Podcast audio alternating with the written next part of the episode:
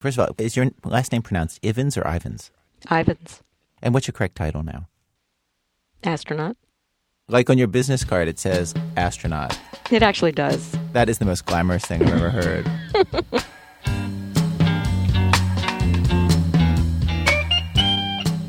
Okay, here's a question. We've got 95 active duty astronauts in our country, but they almost never go into space anymore. Some years there's just one shuttle mission. The most we ever do is 3 or 4. So if you're an astronaut, okay, you show up for work at Johnson Space Flight Center every morning. What do you do all day? Mondays are, the days from hell. So Monday I go to meetings all day long.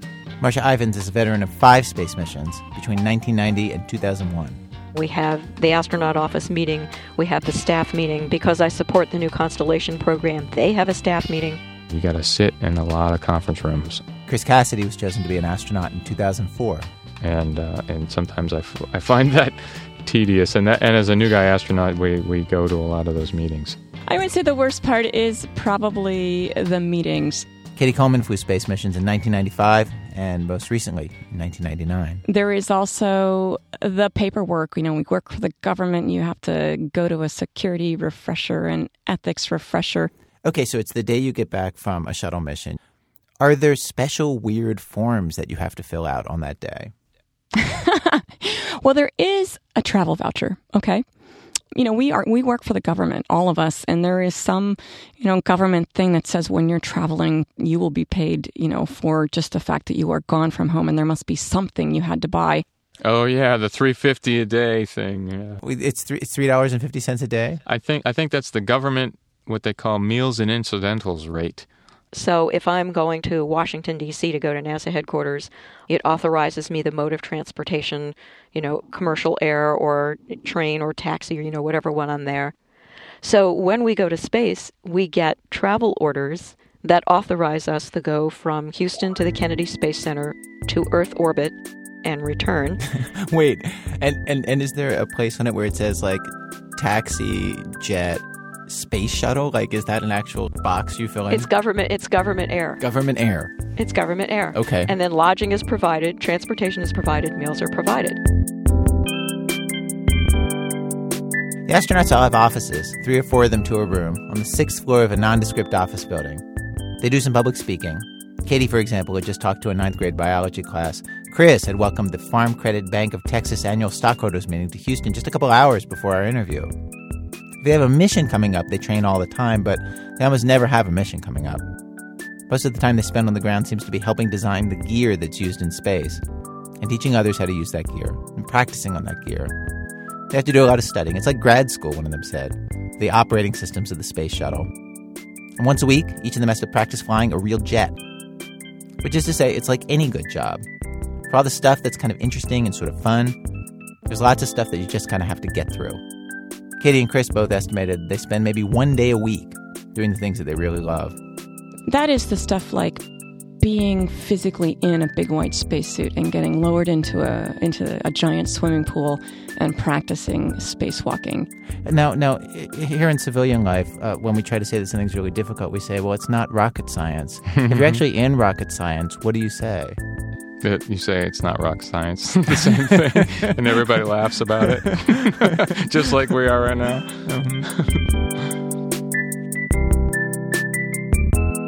Here's something else. Many astronauts are just incredible super achievers. Chris Cassidy was a Navy SEAL. He led operations in the caves on the Afghan-Pakistan border. He was awarded 2 Bronze Stars and a Presidential Unit Citation. Katie Coleman has a Ph.D. in polymer science. Before she was an astronaut, her official NASA bio says she used to, quote, synthesize model compounds to investigate the use of organic polymers for third-order nonlinear optical applications such as advanced computers. These are people who are used to accomplishing big, big things. And the main thing they do as astronauts is not go into space. 44 of the 95 astronauts have never been in space.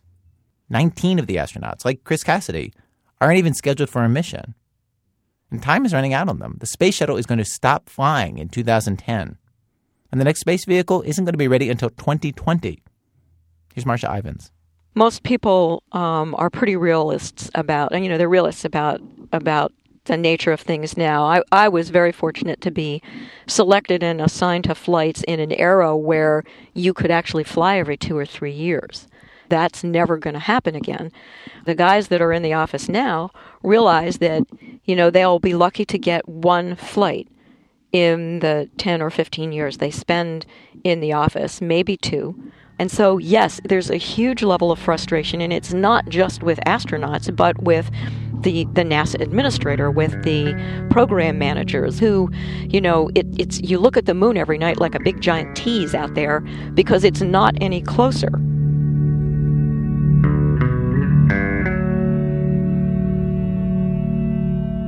And so, she does what us non-astronauts do. She gets some of her space exploration on TV. I do. Watch Battlestar Galactica and Farscape and all of them. Yeah, I watch them all. And what do you think when you see them flying around there in space? Like, what's that like if you're an astronaut? Oh, hugely jealous. You know, they have left Earth orbit. They have left the solar system. They have developed technologies that enable them to do that. You know, so if you want to talk about frustrating, you know, it's like the commercial, where were those cars of the future? You know, that you promised us back when I was a kid. Well, where are those spaceships? Where is that? I want that. Yeah. You know, I made it through my entire career at NASA. Where is that? There's frustration for you. Does it actually remind you in any real way of being in space? Absolutely none. None, it doesn't. Absolutely none. Well, all of those shows assume that there is some sort of magical gravity thing so that when you're in your vehicle, you know, everybody's all walking on the floor. Well, not in our space program. They've got fighter jet flying. You know, they have pointy noses and wings, and they make them look like fighters. None of that is any advantage when there is no atmosphere. You don't need a wing. You know, you don't need a pointed nose. You know, you could be a box and have the same maneuverability as you do. You know, the Borg had it right. You know, they're a big cube. They're perfectly maneuverable, you know, as opposed to the little starfighter with a pointed nose and the wings and the engine in the back.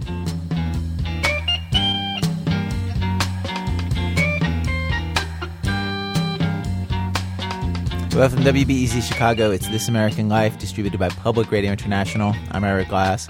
Today on our program, we have stories of dream jobs, and how all those jobs, of course, have certain aspects that turn out to be not so perfectly dreamy. Our show today in 4 acts. Act 1, I'm not a TV star, but I play one on TV. John Hodgman ends up on a dream job that he never even dreamt of himself. Act 2, show me the annuity. In that act, a dream job that you have almost certainly never heard of, unless you have won $1 million in the lottery. Act 3, the homesick explorer. Sarah Vowell tells that story. Act 4, just one thing missing, in which a girl is stopped from getting her dream job by one of the most powerful forces on this earth. Stay with us.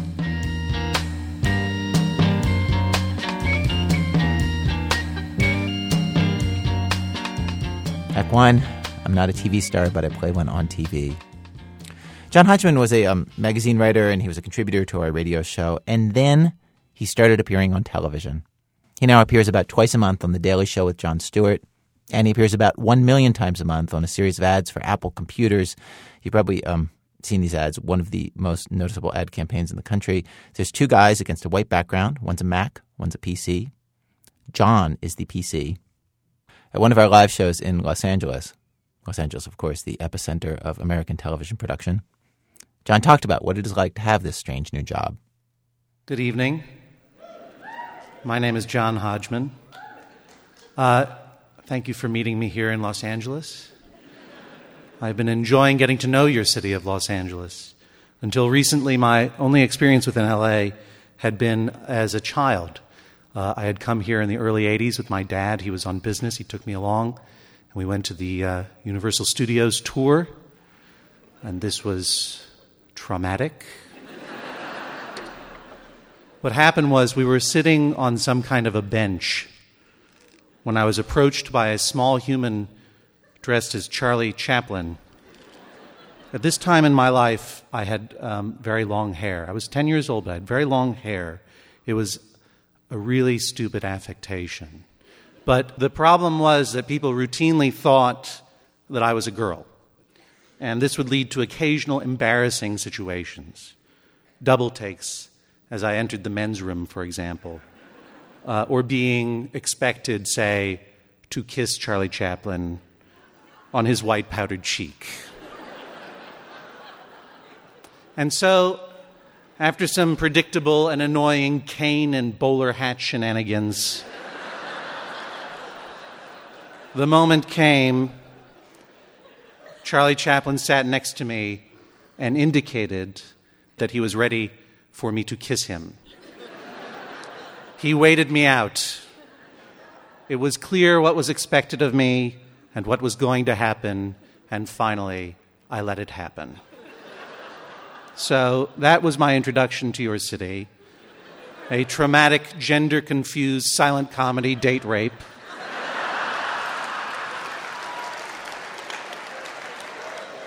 At the time, I had no idea why someone would expect a complete stranger to want to kiss them on the cheek, but now I understand, because now I am on television.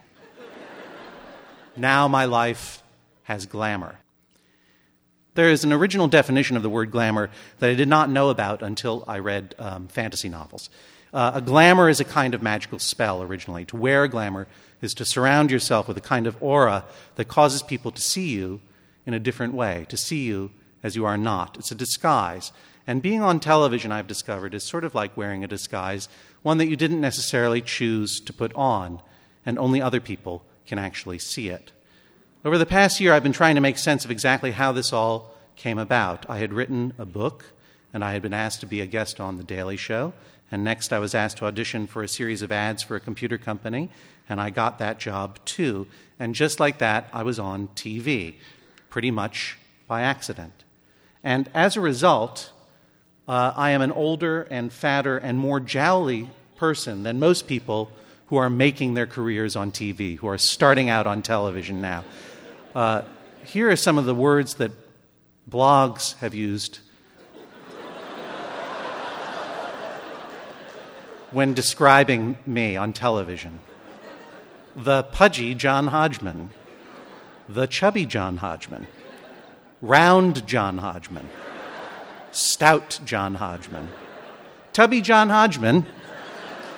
Portly John Hodgman. And cutie. There's always an outlier. That last one came from a website that includes a regular feature mapping out celebrity sightings in New York City. And in this, an anonymous tipster reported, accurately, that I was taking the B train south from my home in Manhattan.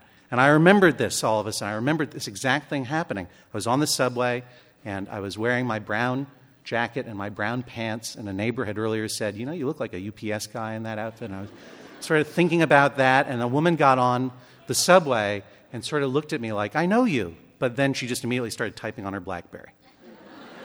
And then a guy got on and did sort of the same kind of double-take look. And I was, which one of those people is the anonymous tipster? Which one thinks I am cutie?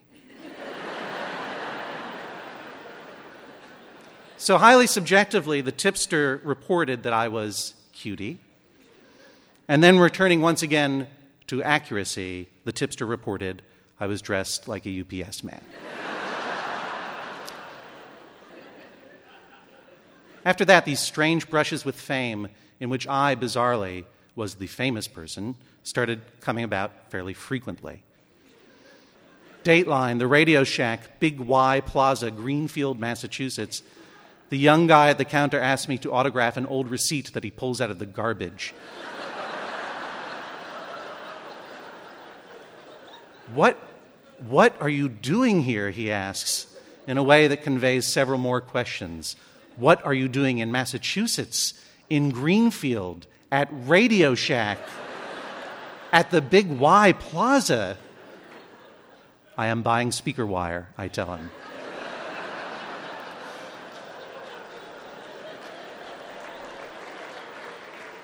The West Side Highway in the 20s, two men in a brown Chrysler pull up alongside my car. When spotted, double thumbs up.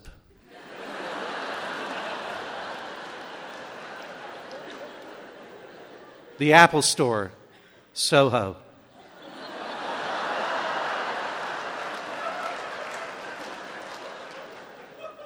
General store-wide freakouts.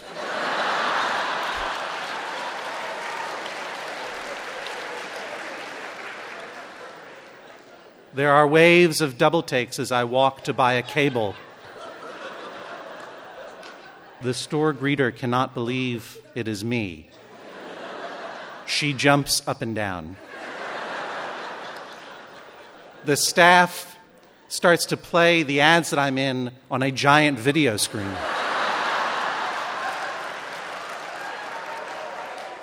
Suddenly, I am like a mascot walking around a theme park. I'm Charlie Chaplin at Universal Studios. And everyone is rushing to kiss me. Not long ago, I was spotted at the airport in New York on my way here. A successful-looking businessman passed by me as I was waiting in line. He immediately smiled and said, "What, no corporate jet for you?" "Ha ha," I said.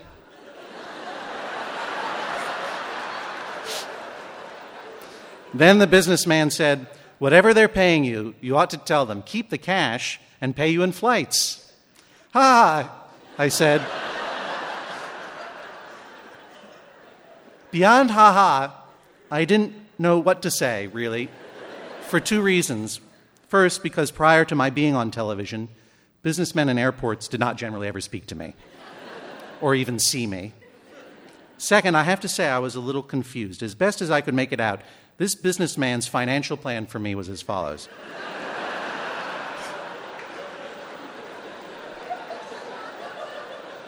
I should give up all payment for my work and instead barter my services for free airfare. I wondered if he had taken his own advice. Had he given up his paycheck for a trip around the world? Had he left his family behind, the children he could no longer feed, and the wife who could not understand his weird decision? Did he now spend his days forever ascending and descending, buckling and unbuckling? And now was he trying to trick me, like a fairy in a fable, into joining his strange, lonely, floating world? Still, I said, "Ha ha," in a way that said, "That's a good idea," because I almost instinctively wanted to please him, even though he was clearly insane. Only much later, like weeks later, would I consider a different explanation for his behavior, that the businessman was starstruck. He knew me from TV, he wanted to make a connection, and said the first thing that came to his head, a very, very bad business idea that made no sense. And I had to consider for the first time the possibility that I didn't need to please him. The successful businessman was trying to please me. Not to complain, but this has been something of a difficult adjustment in my life. When you are in your 20s, it seems inevitable somehow that you will be on television, or an astronaut, or the president. It is hardwired into every gland, this ambition to be known and renowned. And then, of course, you grow older, pudgier, stouter, more portly. Then, just when you've discarded the last shred of a shred of a shred of the fantasy of, say, being an astronaut, to then have someone knock at your door one day and say, "It's time. Suit up. It's time to go into outer space." It's exciting, but also unsettling. You think, why now? And your idea of yourself never really catches up. You put on the spacesuit and you learn to eat dehydrated food and poop while floating upside down or whatever. You adjust, but you never really feel like you're supposed to be up there, orbiting the Earth. Thank you very much.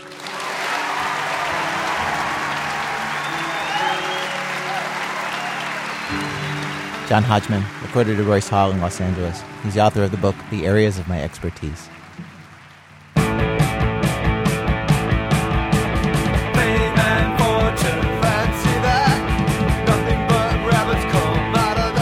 Act 2, Show Me the Annuity.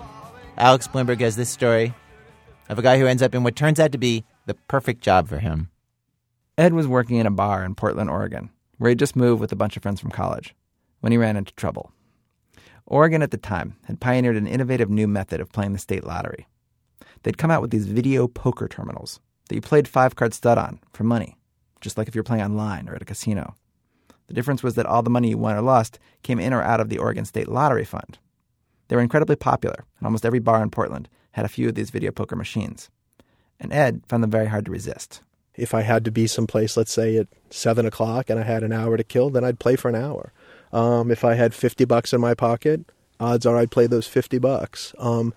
And so for me, I was so embarrassed of the fact that I was doing that, that that's really how I was spending so much of my free time, that I would tend to seek out bars in parts of the city that I knew my friends would be least prone to be in. Mm-hmm. And those bars that I often went to were strip clubs. And the fact that there were naked girls dancing around was bonus. It was a nice treat, but it really wasn't why I was there. I went to the strip clubs because I figured that odds are no one else would be at a strip club at 3 o'clock in the afternoon on a Tuesday. So you went to the strip clubs to play the lottery. Yeah. It's like saying I read Playboy for the articles. I know, but you know, it's but meaning it.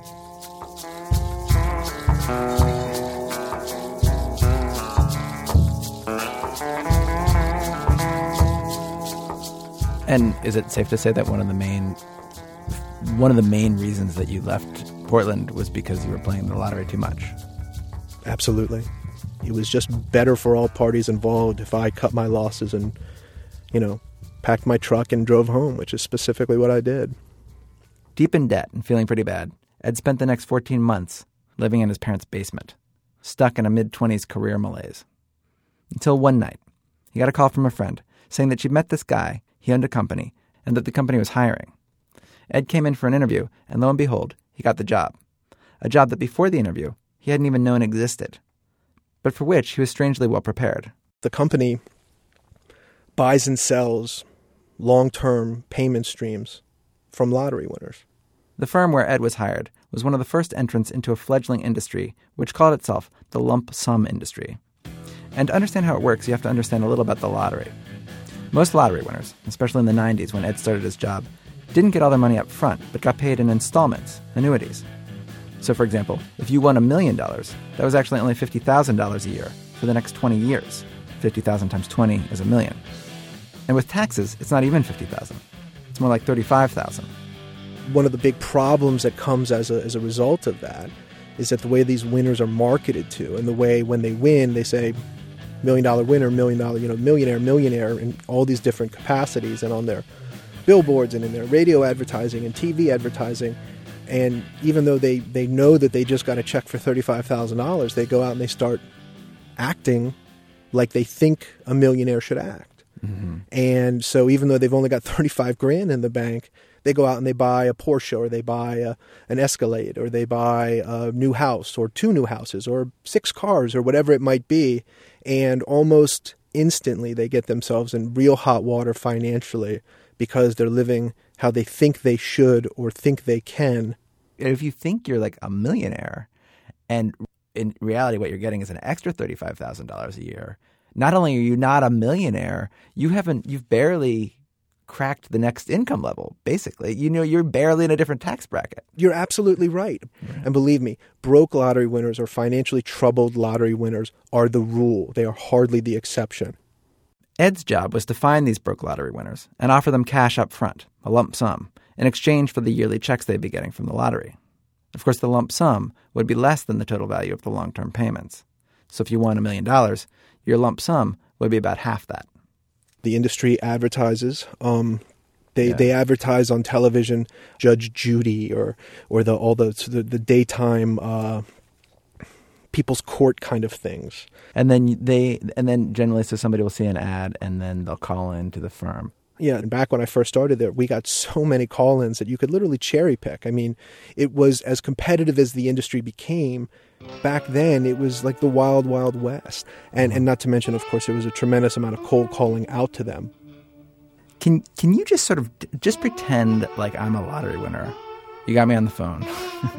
What would you say as a cold caller? What do you say to me? Well, you know, anything you can do not to get hung up on, right? Exactly, is a good place to start.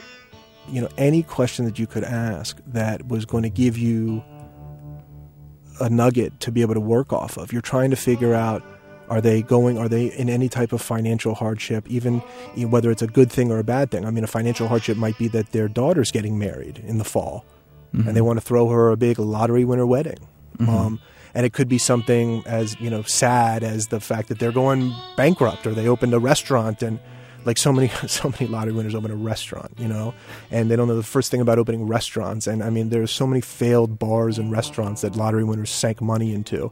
But anything that you could do to try to find out what they need money for, even if it hadn't occurred to them. Ed quickly worked his way up, eventually becoming the best salesman in the company with a corner office and a multiple six-figure income. One thing to keep in mind, Ed was a middleman. He wasn't buying the lottery payments for himself, but on behalf of investors who put up a lump sum of cash now for a guaranteed income stream over the next 20 years.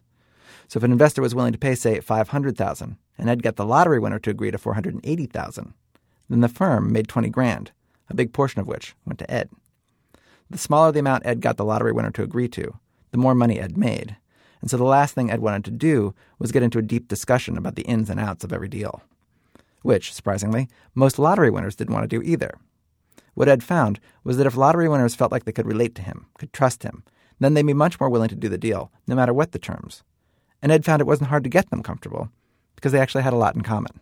It was just a natural fit for me. It was, you know, one of the biggest things that helped me was my intimate understanding of the mind of a gambler. A fella I did a deal with in Florida, we went to a notary to get certain pages of the contracts. All the contracts needed to be signed. Some of the signature pages needed to be notarized. Mm-hmm. And this notary happened to also sell lottery tickets. And when we went and got these pages notarized, he whipped out a wad of bills out of his pocket and bought 1,000 scratch tickets, while the notary/lottery ticket salesperson was notarizing the signature pages on his contract to sell me his annuity from the lottery win. He was sitting there. He didn't even look at the contracts. He's just scratching away. He couldn't even wait to get away from the booth. And I mean, I'll never forget the way the notary looked at me in sort of in awe. And that it was a little daunting, a little bizarre seeing it, but I knew just who this cat was. I'd been that guy. And I would like to think that maybe I was a little bit better than scratch tickets in the airport, but I don't know that scratch tickets in the airport are that much classier than video poker machines in the strip clubs of Oregon.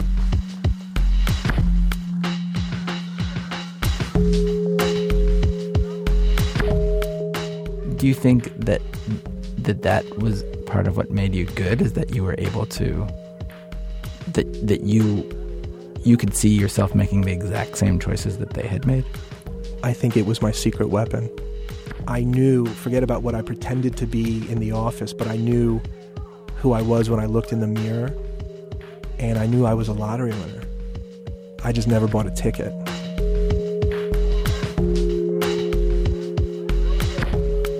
We've all heard stories about how winning the lottery can be a mixed blessing, with the unwanted attention and the cousins of friends of coworkers looking for handouts. But when Ed discusses lottery winners, it can sound like he's talking about someone getting cancer. Because in his experience, it's not even a mixed blessing. It's a catastrophe. Of the winners he's met, he figures 80% of them wish they'd never won. More money often just intensifies your own worst tendencies and allows you to get in much worse trouble, be it through gambling, philandering, drinking, or just plain boneheadedness, than you ever could have at $15 an hour. And, he says, it makes you paranoid. He did a deal with one woman. He showed up at her house for their appointment. I get into her front yard, and the second I open, there's a gate to her front yard, and she opened her front door purposefully letting out maybe 7 or 8 huge dogs that cornered me. You know, I'm a dog person. I grew up with dogs. I love dogs, but not these dogs. These dogs literally cornered me in this part of, you know, the corner of her yard. And I kept this sort of smile on my face thinking that, okay, this is a little awkward, but I don't want to ruin the deal. She's obviously coming out to deal with the dog. She's going to come and she's going to pull the dogs off me. But she just sort of cracked her head outside. And I'm sitting there, I have my hands up and I have my briefcase over my shoulder. And, and she says to me, she says, "Do you have an offer?" And I thought she was kidding. At first I did. I laughed. I remember nervously laughing.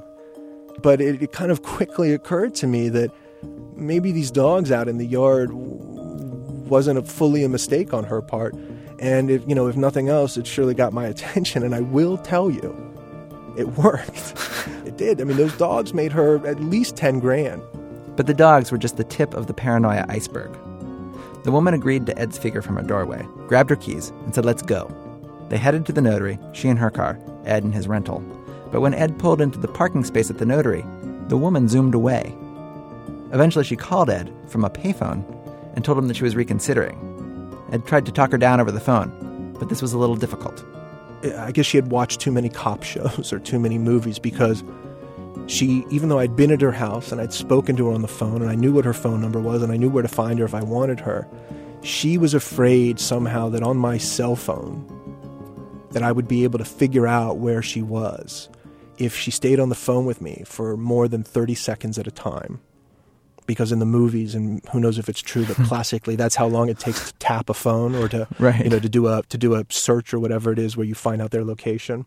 So for the next 2 days, I'm down in this town in Virginia, and we developed a whole new relationship on the phone, sort of starting from scratch and going through the entire sales process. But now, we'd be talking, and you could set your watch to it, and we would talk for, 30 seconds isn't a hell of a long time when you're trying to get a deal done. And every 30 seconds, boom, she'd hang up again. And she'd call right back, or she'd wait a minute or two or whatever it was. But the one thing I tried to do is not to talk too fast. I didn't want to seem like I was phased by the fact that I only had 30 seconds. And so I'd be very casual, and I'd ask her how she's doing and if she's, thought any more about it. And then sometimes in the middle of a sentence, she'd just hang up. And, sometimes even she, when she was feeling, I guess, a little bit more relaxed, she'd forget about the 30 seconds. And I'd even remind her. And then she'd hang up. And I'd sit there and wait, and then she'd call me back on my phone. And this went on for 2 days. That's the way, in the end, that we were able to get our deal done, is that she was able to regain a sense of control that she somehow felt she had lost pulling into the notary. Do you think that she was that paranoid before, or do you think this was all because she was a lottery winner?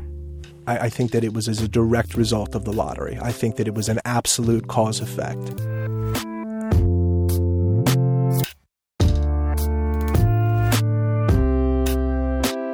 Ed left his job after 7 years, partly for reasons anyone leaves a high-stakes, high-pressure sales job. The stress, the competition, the constant travel. But there was another part, too. Ed believed in the lump sum option. Still does. It makes more sense to take the money up front and invest it than it does to let the state hold on to it interest-free for 20 years. But it doesn't necessarily make sense to buy the lump sum from Ed, the middleman, because he's taking a cut for himself. And this was the inescapable truth to Ed's job. A truth that because he identified so much with lottery winners, he found it especially hard to ignore. The more the lottery winners liked him, the less likely they were to notice how big a cut he took. And the more desperate they were for cash, the more lucrative Ed's deal was likely to be. There was a fella who needed to do a deal, and needed to do a deal right away. And, in the lump sum game, that's real good. But the reason that it gave me sort of the heebie-jeebies was why he needed to do the deal. This fella, who's a terrific guy, but he needed to sell his entire prize in 5 minutes so he could put $500,000 into a very famous defense attorney's bank account so that he, the attorney, would defend his son, the lottery winner's son, in a murder trial. And the son, as we speak, was found guilty, and his appeal, he was found guilty in his appeal. Young kid, 18, 19 years old, killed a woman. And this winter, he had to get in bed with the lump sum industry, and he had to sell his payment under very rushed circumstances, which of course is a real, to his detriment. And he had to do all that because he was trying to save his son from going to prison for the rest of his life. Mm-hmm.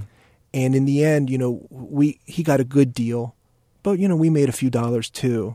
And I think that sort of ambiguity was always present in a lottery deal. It was always there. It was always sort of riding shotgun in the car with me that, yeah, I might be solving his problem, but I'm sure as hell not hurting mine. And it's also sort of like in a way you're profiting from his problem. No, not in a way. Absolutely. And there's nothing wrong with that, but isn't there? That's okay. I mean, people profit all the time from other people's problems, but it never made me feel great, Mm-hmm. You know what I mean? Like, you were looking for people that were in bad shape, because people who were in bad shape put me in good shape.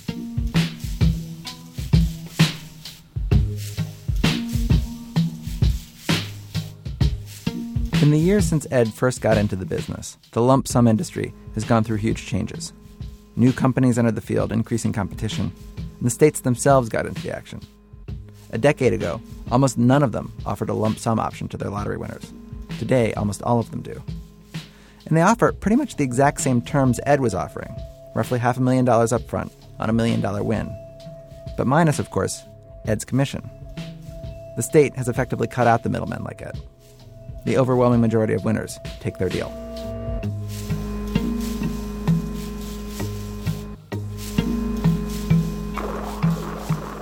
Alex Blumberg is one of the producers of our program. Ed Ugal has written a book about his time in the lottery industry. It comes out in September and is called Money for Nothing. Coming up, out on the frontier, charting the new world, the only thing lacking is a salt shaker. That's in a minute from Chicago Public Radio and Public Radio International when our program continues.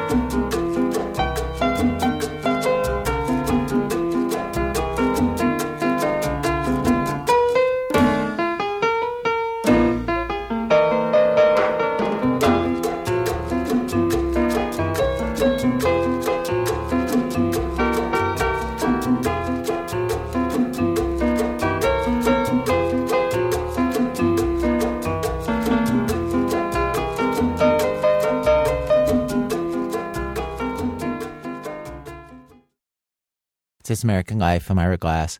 Each week on a program, of course, we choose some theme, bring you a variety of different kinds of stories on that theme. Today's show, nice work if you can get it. Stories about people who land dream jobs and how even dream jobs have parts that aren't really necessarily so dreamy. We've arrived at Act 3 of our show, Act 3, The Homesick Explorer. When we think of the Fremont expeditions to map the American West, as we so often do, we think of epic men. The kind of men who don't call their jobs jobs, they call their jobs destinies. Well, Sarah Vowell has some thoughts about one of the lesser-known guys on that trip and the job he did. John Charles Fremont was the spirited, flashing light of a man from whom Las Vegas's flashy, lit-up Fremont Street would one day get its name. In 1842, the United States government sent him to lead one of the most important expeditions of the 19th century, a mission to make maps and issue reports on what would come to be called the Oregon Trail. He hired the famous fur trapper and mountaineer Kit Carson to be the expedition's scout. To make maps and drawings along the way, Fremont employed a German immigrant named Charles Preuss. Fremont's lively report to Congress of his findings, illustrated with Preuss's drawings and maps, became a bestseller. and Preuss's map of the Oregon Trail Congress published in 1846 was soon crammed into the glove box of every Conestoga rolling west. If you ever had to reach across a copy of the Book of Mormon blocking the Parmesan cheese at a pizza place outside of Provo, it's because Brigham Young was so intrigued with Fremont's description of the bucolic area surrounding Utah's Great Salt Lake, he promptly moved his Mormon brethren there.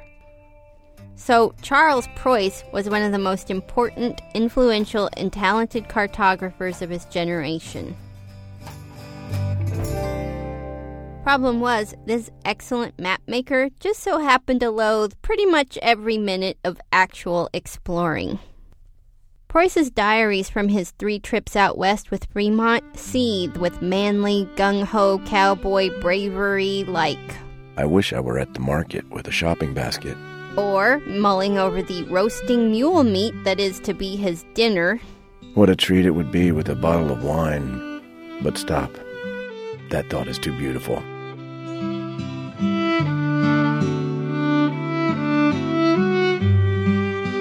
Preuss's boss on the trip, John Charles Fremont, was manifest destiny's advance man.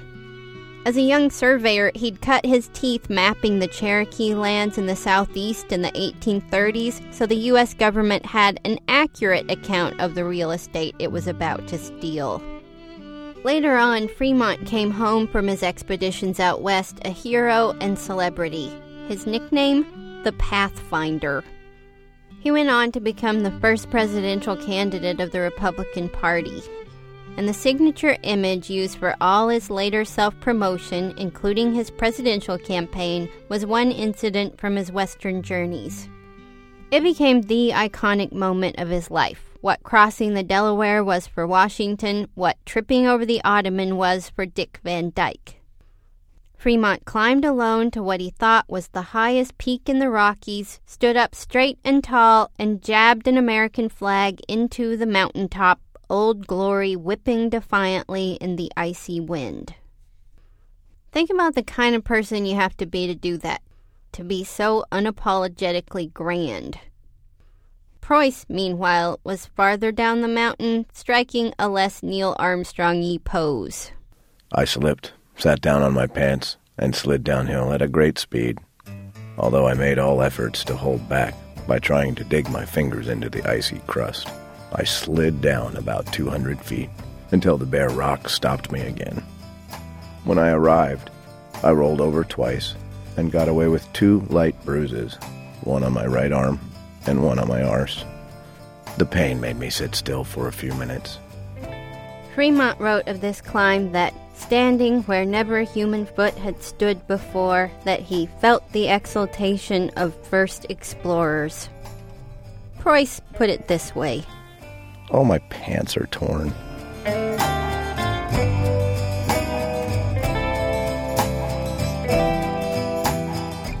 Preuss's resentment of the bugs, the landscape, the Indians, and the monotony pales compared to his many varied flip-outs about food. His entry for June 12, 1842 cheers up with the slaughter of an ox.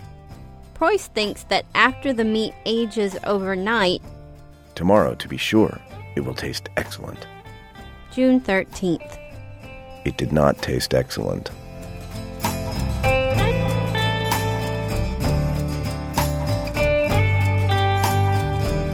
Preuss has an entire subset of food complaints involving salt and the lack thereof. One of his happiest entries takes place in the Sierra Mountains on February 15, 1843, near what is now the California-Nevada border. "The great good news is that the men have bartered rock salt from the Indians. Just now Taplin is bringing in a big lump." Preuss was so giddy about the salt that he doesn't mention what the expedition was doing while they were waiting around for the seasoning to show up, discovering Lake Tahoe.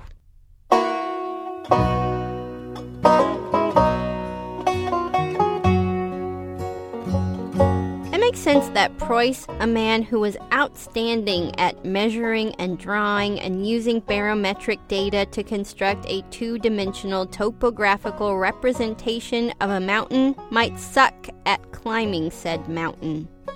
Cartography was Preuss's calling, but in order for him to do the job he loved to do, he had to live a life he hated.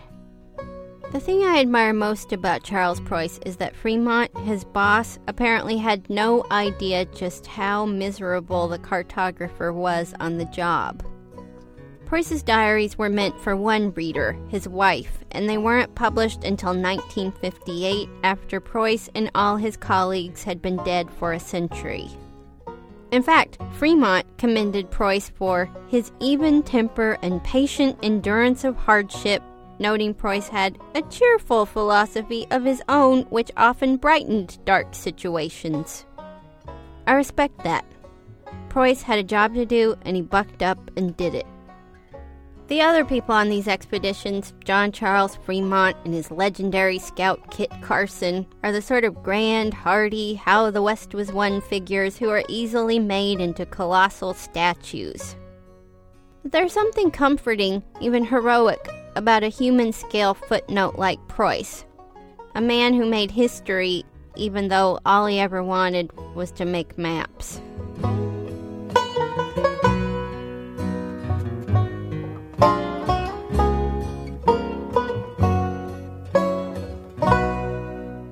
Sarah Vowell, she's the author most recently of Assassination Vacation. Charles Preuss's diaries were read by actor Dermot Mulroney. Way out on the windswept desert, where nature favors no man, the buffalo found his brother at rest on the sun-baked sand. Act 4, just one thing missing. Well, we end our show today with somebody who is blocked from getting their dream job, blocked by the government of the United States of America. Douglas McGray has the story. He's changed the name of the woman in this story to protect her identity. Martha doesn't like to talk about her future anymore. She'd wanted to go to med school, become an OBGYN, and she's exactly the kind of kid everyone roots for.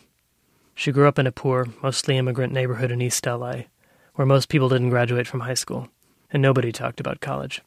But Martha got into UCLA. She couldn't believe it. UCLA. She majored in chemistry, threw herself into 6-hour lab sessions, ran a volunteer organization on campus. But the fact is, she can't become a doctor. She can't work at all in the United States, not legally anyway. She's an undocumented immigrant. Her mother brought her to the U.S. from Mexico when she was 9. So now she's a waitress, earning minimum wage, working off the books, and it may be the best job she can hope to get. The worst part? Well, first of all, I suck at it. My boss always gets these complaints from me. Oh, she takes too long to get my drinks. She forgot to put this on my order. She changed my order. I asked her, well done, and she brought medium. And I'm extremely clumsy. I really suck at it. I can't multitask. I'm horrible at that. I don't know what's wrong with me. I'm very clumsy by nature, and you can't be a clumsy waitress. You know, that's like an oxymoron. And that's one thing. And the other thing is, I am a very proud person, and I don't like people treating me a certain way. So, like, many people have come and told me, oh, here, you can have here's $20 for the milk for your baby boy. People look at me and right off the bat assume that, you know, I have a bunch of children, I'm probably a single mother, and that bothers me. And I don't know, I think being a waitress bothers me because people don't see my potential. When Martha arrived at UCLA, she figured she'd be the only undocumented kid there. But she was wrong. She found others. A high school valedictorian and prom queen from Compton who went to UCLA when the Marines rejected her. Only legal residents can enlist. Another valedictorian, brought to the United States as an infant, who spoke her first word in English. A shy girl who arrived as a toddler and took 11 AP classes in high school. They are a tiny, close community. They actually have a small student club. They go out and mentor undocumented high school kids and raise money for scholarships. And they understand each other in a way that no one else can. Like what they go through to stay in school. Most live really far from campus, 2.5 hours in Martha's case, and they have to be creative to survive. Being on hobo mode is something that we students, undocumented students specifically, that's what we call it, is living on campus because we don't have a home near campus because we can't afford it. It's really, really expensive. So we'd stay here days at a time, sometimes a week, or sometimes, in my case, I did it weeks at a time. I would stay in the library and sleep in the library. I would store my food in like a lounge in a building. I would take showers in the locker room, and I would store all my clothing because I'd bring underwear. I'd bring a change of clothes for every single day and store in the locker room. And it's really difficult to do that. And also it's kind of stigmatizing because, you kind of get ashamed if people find out you're in hobo mode. 20 years ago, California allowed undocumented kids to go to state universities, with financial aid and everything. 5 years later, the courts reversed that. Kids like Martha would have to pay huge out-of-state fees. 4 years after that, a ballot initiative barred undocumented kids from college altogether. Then the courts got involved again. Today, the laws for someone like Martha are different in every state. 10 states, including California and Texas, allow undocumented kids to go to state schools and pay in-state tuition, but no financial aid. No Pell Grant, no work-study job, not even a student loan. To apply for a green card, which would solve all her problems, Martha would have to quit school, move to Mexico, wait in a line that can stretch 10 or 15 years, and most likely get rejected. Last year, Martha found a perfect job to support herself, on campus even, but she couldn't accept it. A UCLA professor needed a research assistant, someone to help her interview Spanish-speaking families in East L.A. Martha knew the neighborhood, spoke Spanish fluently. The professor called Martha to say she got the job.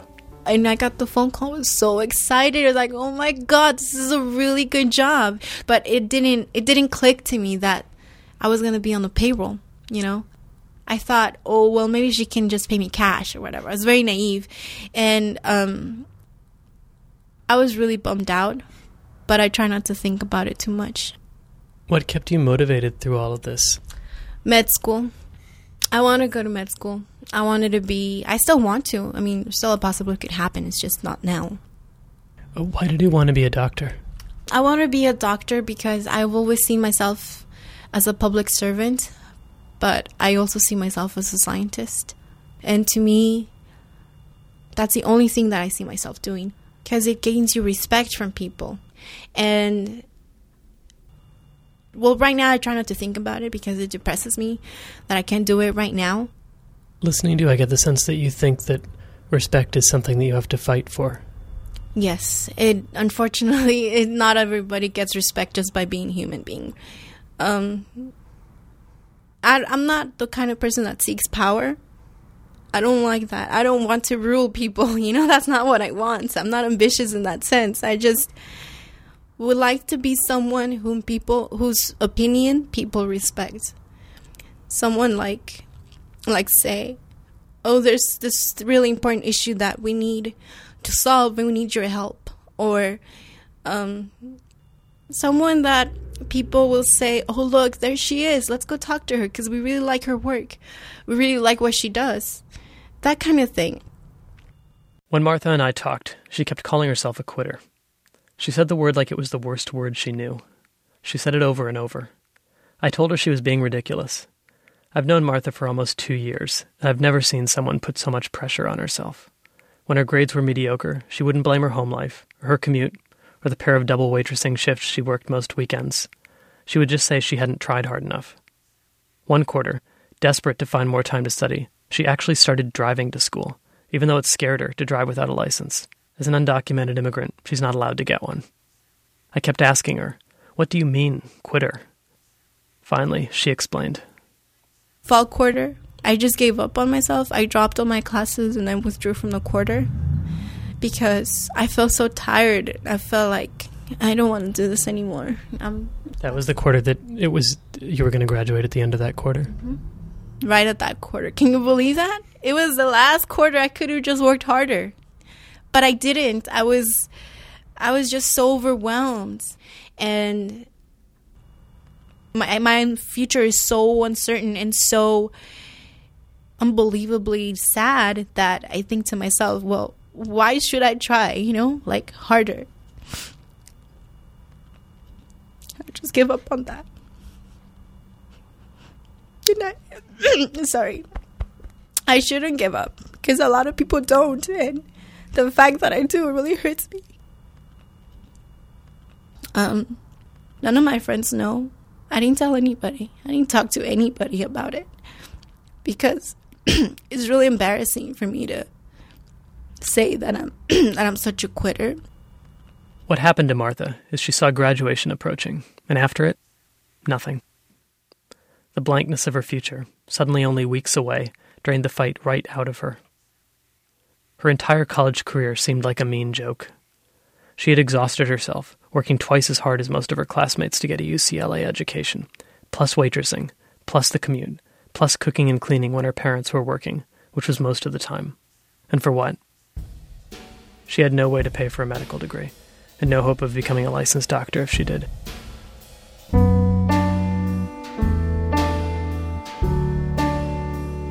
There's a very simple solution to all of this.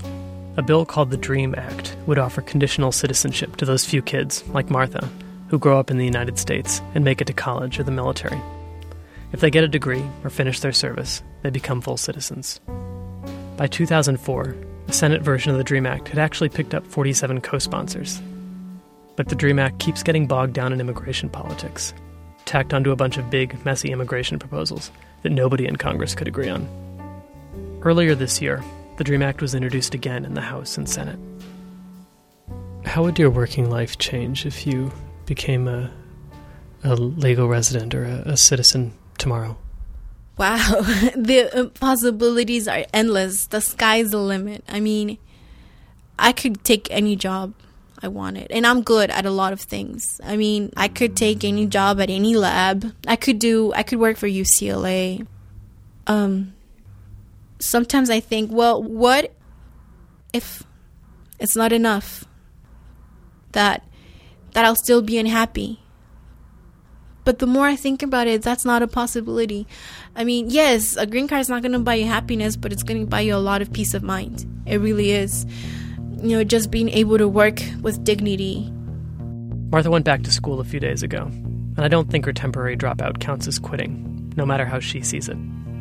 She hasn't given up hope. Maybe the laws will change.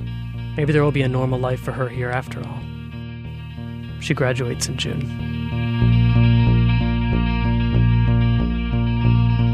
Douglas McGray. He's a fellow at the New America Foundation.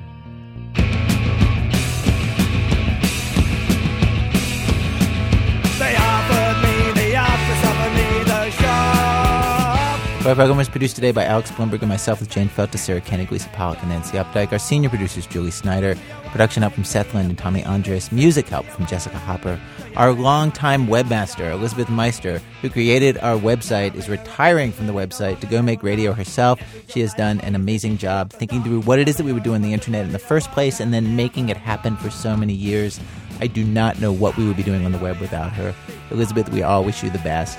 You can see the latest incarnation of our website, souped up now with podcasts and free video, at www.thisamericanlife.org. Special thanks today to David Rakoff, Adam Beckman, Bob Carlson, Dave Kestenbaum, Robert Krulwich, and Gail Frere at NASA. Can I just say it's exciting to me every time I get to say NASA in our program? Okay. This American Life is distributed by Public Radio International. This American Life is brought to you by Volkswagen. Safe happens. And support comes from Audible.com, where you can download audiobooks, magazines, newspapers, and radio shows, including archives from the last 10 years of this show. Audible.com/This American Life. WBEZ management oversight for our program by Mr. Tori Malatia, who cannot wait to slip into his monogrammed silk bathrobe, ease into his leather chair, and listen to this week's show. What a treat it would be with a bottle of wine. But stop. That thought is too beautiful. I'm Ira Glass, back next week with more stories of This American Life. Career opportunity, the one I never knocked. Every job they offer used to kick you out the door. PRI, Public Radio International.